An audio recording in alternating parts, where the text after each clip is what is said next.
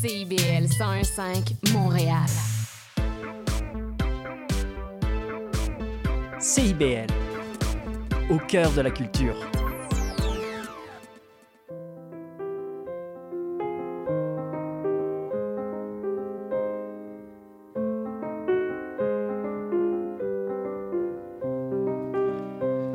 On est vendredi, il est 20h et vous êtes sur CIBL.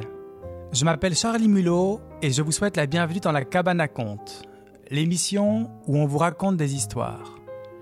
Comme chaque semaine, une ou un invité viendra vous partager un conte de son répertoire. Et après, on prendra le temps. Le temps d'écouter un peu de musique et de parler de notre drôle de métier de conteuse et de conteur. Aujourd'hui, je suis avec une amie, une exploratrice insatiable, Nadine Walsh. Salut Nadine. Merci d'être avec nous dans la cabane à contes. Ben, merci de t'inviter chez vous. Tu as préparé une petite histoire. Tu m'as pas dit ce que tu as- avec quoi tu étais venu. Alors, euh, quand ça sera bon pour toi, tu, tu pourras nous partager ça. D'accord. Ben, c'est une petite histoire. Non, je devrais pas dire ça. Il y a pas de Oui, j'ai dit Histoire. petite histoire. non, mais moi aussi. C'est des venu je avec une dis- histoire. Oui, c'est ça, une histoire que hum, que je sors pas souvent, donc elle va être peut-être un petit peu fripée. Alors, il était une fois, il y a très très longtemps, il y avait un aigle. L'aigle était dans son nid, puis il était tout seul parce que son aiglonne était morte. C'est des choses qui arrivent dans la vie, comme dans les contes. Et puis, euh, l'aigle, ben, il avait pas envie de finir sa vie tout seul. Hein. Il se sentait quand même encore un peu gaillard. Puis, euh, ben, il avait envie de se chauffer les plumes avec une autre. Mais côté famille, mettons que l'aigle y avait donné, sais. Tous les aigles du pays, ben, ça venait de lui puis de sa femme qui était partie. Ça fait qu'il se disait qu'il avait envie d'être avec une autre femme, mais pas trop jeune. Parce qu'elle aurait envie de repartir un autre nid, puis tu sais.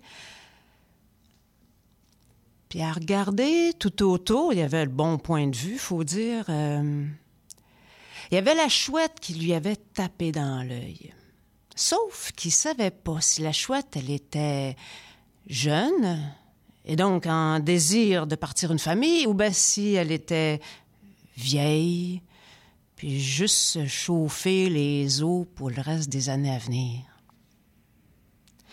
Ben pour eux comme pour nous, hein, c'est un peu délicat ces questions-là. Fait que l'aigle est allé voir son ami le cerf et lui a conté son histoire, puis lui a dit Sais-tu, toi, si la chouette est, est assez vieille.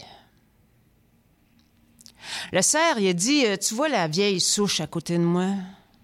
Ben moi, je l'ai vue, là, c'était encore un gland dans le chêne mère.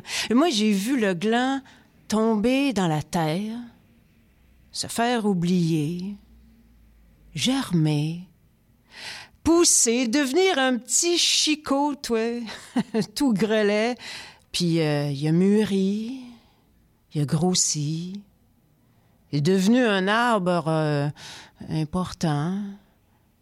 Il s'est creusé de l'intérieur, puis ben un bon matin, il s'est effondré, ça l'a donné cette souche-là. Mais tout ça pour te dire que d'autant que je me souvienne, euh, j'ai toujours vu la chouette vieille. Mais si j'étais toi, j'irais voir la truite à annoncer des affaires. L'aigle remercie son ami, le cerf, et reprend son vol. Il se pose sur le bord d'un lac, puis euh, il colle la truite. la truite sort de l'eau, l'aigle lui conte son histoire, puis lui dit euh, C'est que t'en penses? Est-ce que tu penses que la chouette est assez vieille La truite lève les yeux au ciel, puis elle dit Écoute-moi bien, là. Compte tous les petits points noirs que j'ai sur le dos, toutes les écailles que j'ai sur le corps, puis compte toutes les œufs que j'ai pondus. Ben, d'autant que je me souvienne, ça, ça te donne une idée de mon âge. fait que, d'autant que je me souvienne, moi, j'ai toujours vu la chouette vieille. Hein? Mais si j'étais toi, j'irais voir le merle. Hein? Le merle, lui, en ses affaires. L'aigle remercie la truite, s'envole et va dans la plaine trouver le merle, lui conte son histoire. la chouette, es-tu assez vieille? Le merle, il dit Regarde, tu vois la roche sur laquelle je suis juché. C'est une roche qui tient dans le creux de la main d'un enfant de 7 ans. Hein? Ben, quand je suis arrivée ici, moi, la roche, ça prenait trois bœufs pour la faire bouger. La roche, c'est moi qui l'ai usée, avec mon bec. Je le frotte deux petits coups le matin, puis je le frotte le soir quand je reviens deux petits coups, puis avec le bout de mes ailes quand je décolle puis quand j'atterris. D'autant que je me souvienne, j'ai toujours vu la chouette vieille. Mais si j'étais, toi, juste, juste, juste pour pas prendre de chance, j'irais voir le crapaud. Ah, lui, c'est un vieux de la vieille. L'aigle remercie son ami, s'envole, il s'en vient sur le bord de la mort. Il colle le crapaud, compte son histoire. Penses-tu que la chouette est assez vieille? tu vois, en arrière de moi, il y a une chaîne de montagne. Bon. Moi, quand je suis arrivé ici, là, c'était plat comme une aile de libellule. Puis moi, comprends-tu, tous les matins, j'ai l'habitude de prendre une bouchée de terre, puis j'en recrache la moitié. Mais la chaîne de montagne, c'est moi qui l'ai faite. Et d'autant que je me souvienne. J'ai toujours vu la chouette vieille.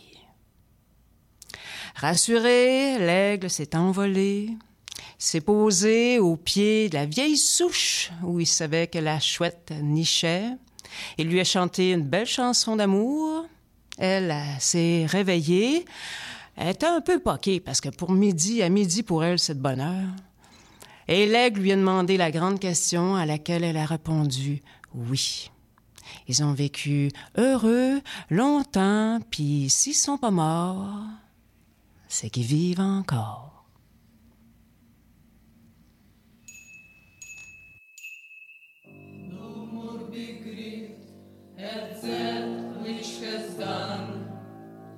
Roses have thorns and silver fountains mark.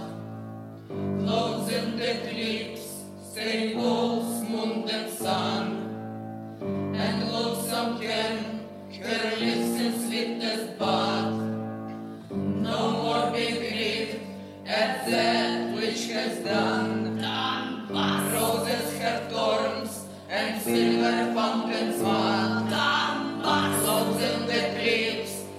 Großmund entsandt.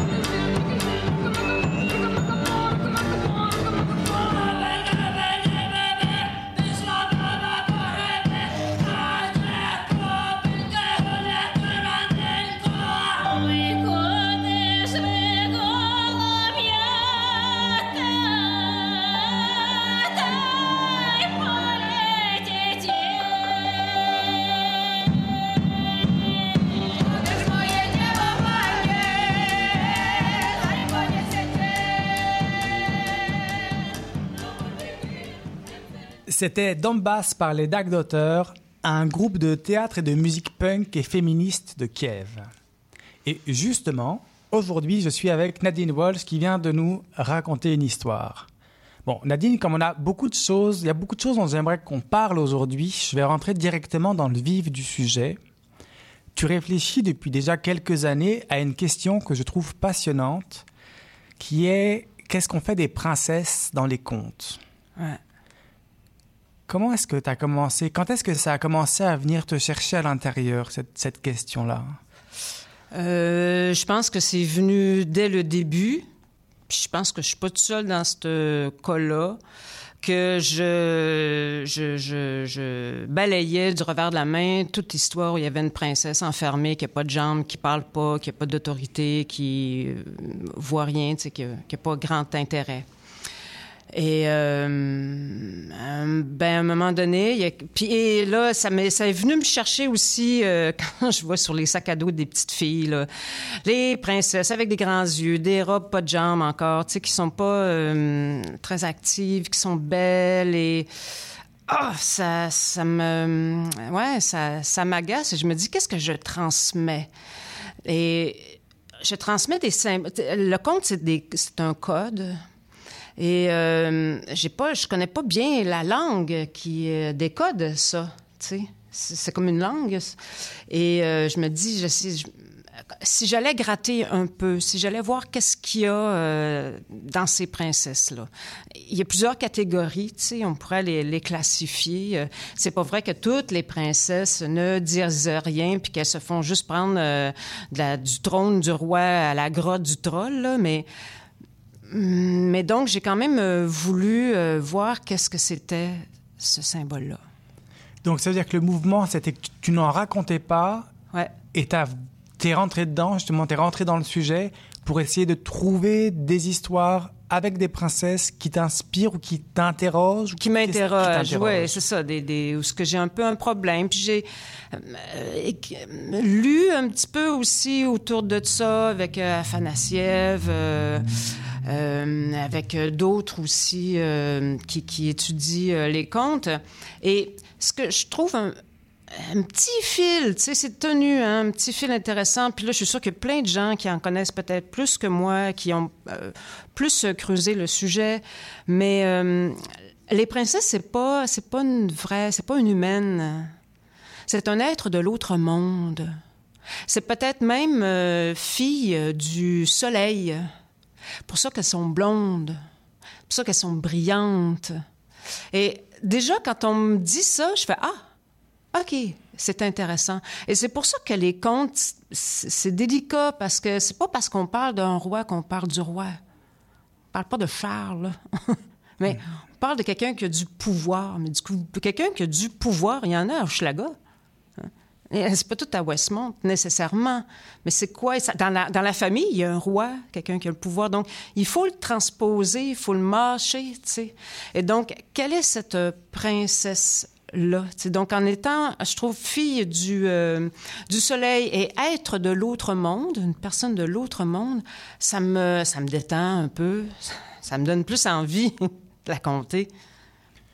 Ça veut dire que ce que tu nous rappelles là, c'est que les, les, les personnages d'un conte, c'est des images, c'est ce qu'on pourrait Ouais. dire des métaphores. Oui, oui, on pourrait dire ça, ouais. Et auquel cas, euh, t'essayes de pas les, de pas voir les histoires trop concrètement comme une reproduction sociale Ouais. de nos enjeux contemporains.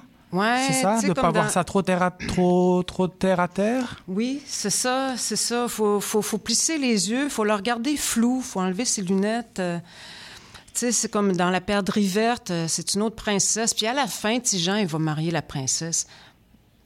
Mais c'est qu'il va avoir obtenu ce qu'il cherchait, l'objet de sa quête. Et c'est pas nécessairement une femme, tu sais. C'est- un désir. C'est représenté par une princesse parce que c'est comme le Graal, c'est un idéal. C'est la Mais- récompense au oui, bout de la quête. Oui, ouais. c'est ça, mais c'est pas nécessairement une femme. Et je, je suis encore au balbutiement de qu'est-ce que ces choses-là. Puis tu sais, je me dis, euh, les contes sont vieux, donc avant qu'il y ait les rois comme on les connaît, qu'est-ce qui était ce personnage? C'était quoi ce personnage-là? De la princesse avant le Moyen Âge, tu sais, avant... Et donc, j'aime ça aller vraiment dans les racines. Donc, tu sais, la racine du conte, ça va jusque où? Et au niveau de la gentilité, il y a quand même euh, certaines espèces plus même de qui sont de il n'y a aucun chevalier mec ou fille qui aura réussi à aller la délivrer mais c'est elle qui dit euh, écoute moi Jean il finit par arriver mettons dans la grotte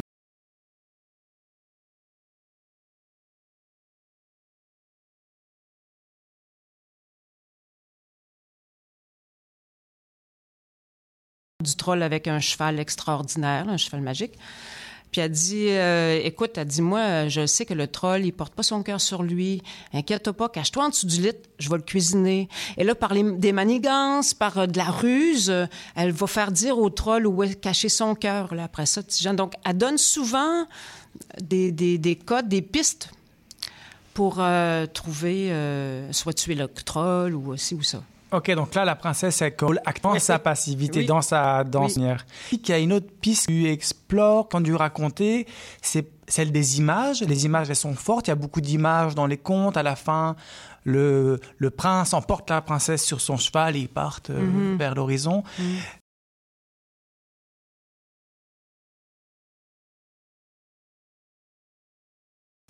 Je t'ai entendu twister un petit peu, c'est-à-dire la, la princesse qui monte sur le cheval, la, la princesse qui prend la bride. Ouais, C'est-à-dire que là, on est dans, on n'est plus dans le déroulement de l'histoire. ouais, On est dans, on est dans, dans l'image. On est dans quelque chose d'un peu plus subtil, mais qui redonne un pouvoir de décision, peut-être, Oui, dans l'imaginaire, en tout cas? Mhm, c'est ça, j'essaie de rester euh, subtil, effectivement. là, la scène euh, que tu, dont tu parles, je crois, c'est la princesse. Donc, dans la scène que j'ai pris, là, tu sais, le conte brut, là, euh, elle était dans le fond de la grotte, puis euh, le gars arrive, il apprend, il la met sur le cheval, il la ramène à son père, puis dit Bon, je vous ai ramené votre princesse, je peux-tu la marier?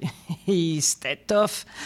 Ça fait que, donc, c'est plus euh, le gars, il rentre à l'aide de son cheval magique, le cheval s'incline, la princesse, à ta peu qu'elle veut s'en aller de là, elle, elle monte sur le cheval, ping, poum, paf, elle s'installe en avant du prince, ils prennent les rênes à quatre mains, puis ils font le chemin à l'envers. C'est subtil parce que j'ai pas envie de donner une épée ou un bazooka dans les mains de la princesse qui va killer le troll. Tu sais, j'ai pas envie de péter le merveilleux. Puis j'ai pas envie qu'on fasse ah c'est moderne princesse comme la bulle, la bulle du merveilleux parce que c'est une bulle super délicate. Hein? Le, le merveilleux, c'est comme une- c'est ça, c'est vraiment une bulle. Tu touche un peu puis pouf le rêve, s'évanouit. Donc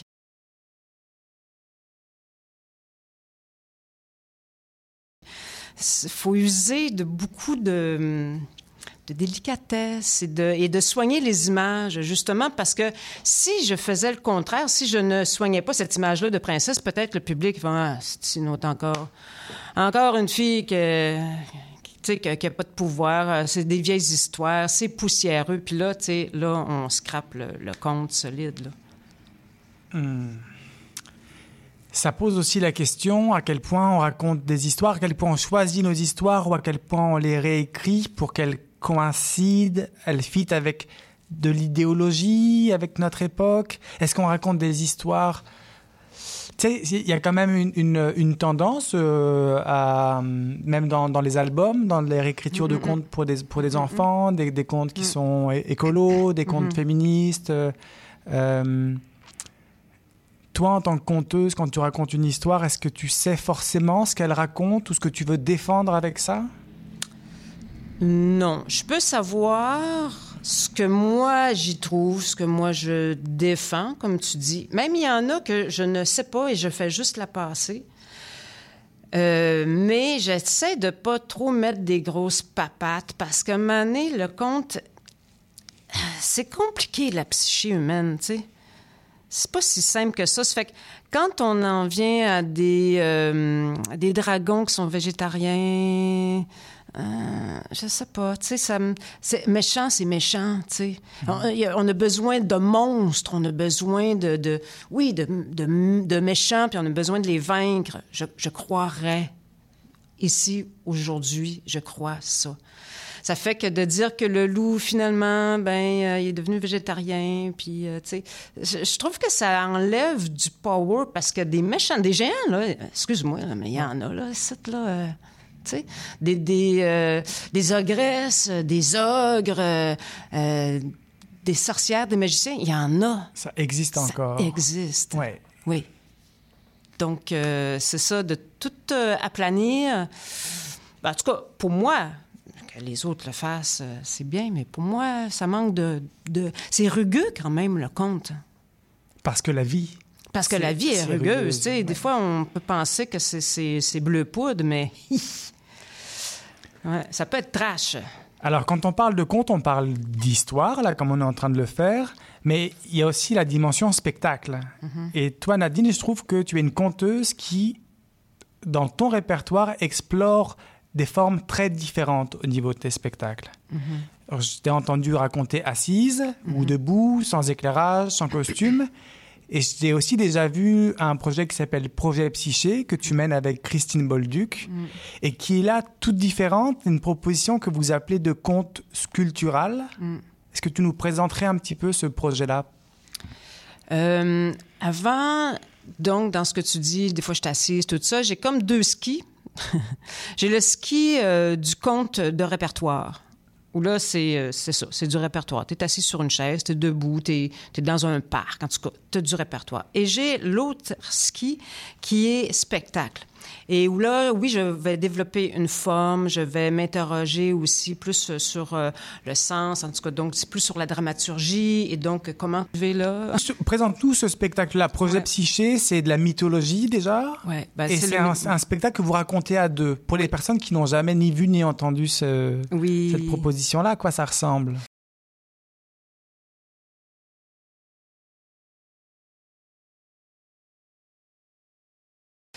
C'est le mythe de Psyché. Euh, donc, euh, juste, je vais essayer de résumer bien, bien vite. Euh, Psyché, elle est belle, hein, ça revient à nos princesses. Tout ce qu'elle fait, c'est qu'elle elle se montre sur, sur son balcon, puis elle fait des tatas, puis c'est ça. Mais il y a personne qui veut la marier. Là, son père, il trouve que c'est un problème. ce que je vais faire avec.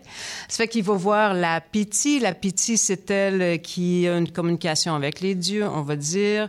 Et on lui dit qu'elle doit être sacrifiée à un monstre cruel. Elle est. Et euh, voilà, donc euh, Psyché, la belle, elle est sacrifiée, Euh, elle est amenée dans un beau palais, et euh, ça se trouve que c'est le palais d'Eros. Parce que le monstre cruel qui dévore le cœur des hommes et des dieux, c'est bien l'amour, le désir, n'est-ce pas? c'est beau quand même de voir les deux côtés. Et euh, finalement, euh, donc, il, euh, elle, est chez lui, puis lui dit, tu n'as pas le droit de me voir parce qu'il vient seulement la nuit. Ne cherche jamais à me voir. Donc, évidemment, elle, Mané, elle veut le voir. Ça se comprend. Donc, euh, elle allume la lampe, elle le voit, et là, elle voit que c'est Eros. What a boy. Et là, donc, comme elle avait une lampe, il y a une goutte d'huile qui tombe sur l'épaule d'Eros. Il ouvre les yeux, puis là, il dit, ah, tu as rompu notre entente. Ça fait qu'il s'en va. Et là, elle va se mettre à marcher pour la première fois de sa vie, enfin.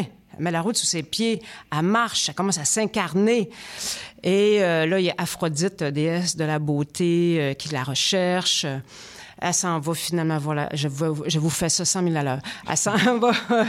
Psyché se retrouve devant Aphrodite. Donc, la belle mortelle est devant Aphrodite, la déesse, et Aphrodite là-bas. Donc, encore là, le corps en prend un coup. Psyché finit par aller aux enfers. Elle ressort des enfers. Et euh, finalement, elle va atteindre euh, le- le- les cieux. euh, elle va devenir une héroïne immortelle. Bon. Alors, on écoute un court extrait du spectacle pour vous donner une Ah. Ambiance, un petit Ouais. peu une idée de l'esthétique euh, sonore.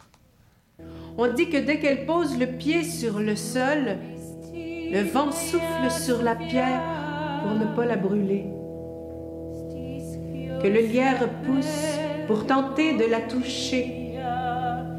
Que les fleurs se referment par pudeur. Il n'y a que son nom qui se pose sur toutes les lèvres. Psyché, psyché.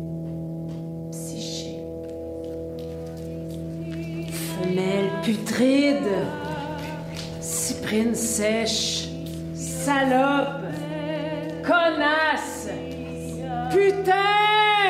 Vers elle-même, elle avance, s'ouvrent, immenses, des portes.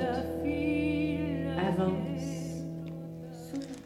Alors pour vous donner un petit vis- vis- visuel, là, parce que là vous êtes avec le son, dans le spectacle, Nadine et Christine, vous êtes dans un espace, un- sur une petite scène. Si me ben c'est un socle d'un Un mètre socle. carré. Donc, on est deux personnes dans un espace restreint, effectivement, Nous on est tout autour de vous dans le public. à 360. euh, Et on est euh, déshabillé, si tu veux, parce qu'on s'est inspiré du modèle vivant.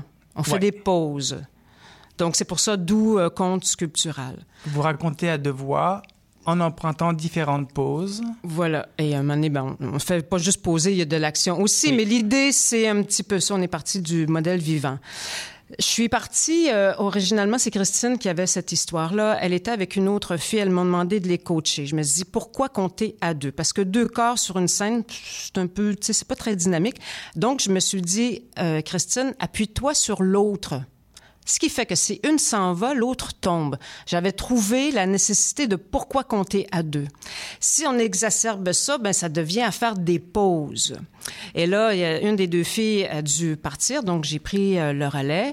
Et ceci a amené donc d'être plus ancré dans le mime, plus ancré dans les pauses. Donc le socle, il s'est imposé, on est un petit peu surélevé, et le 360 s'est rapidement imposé.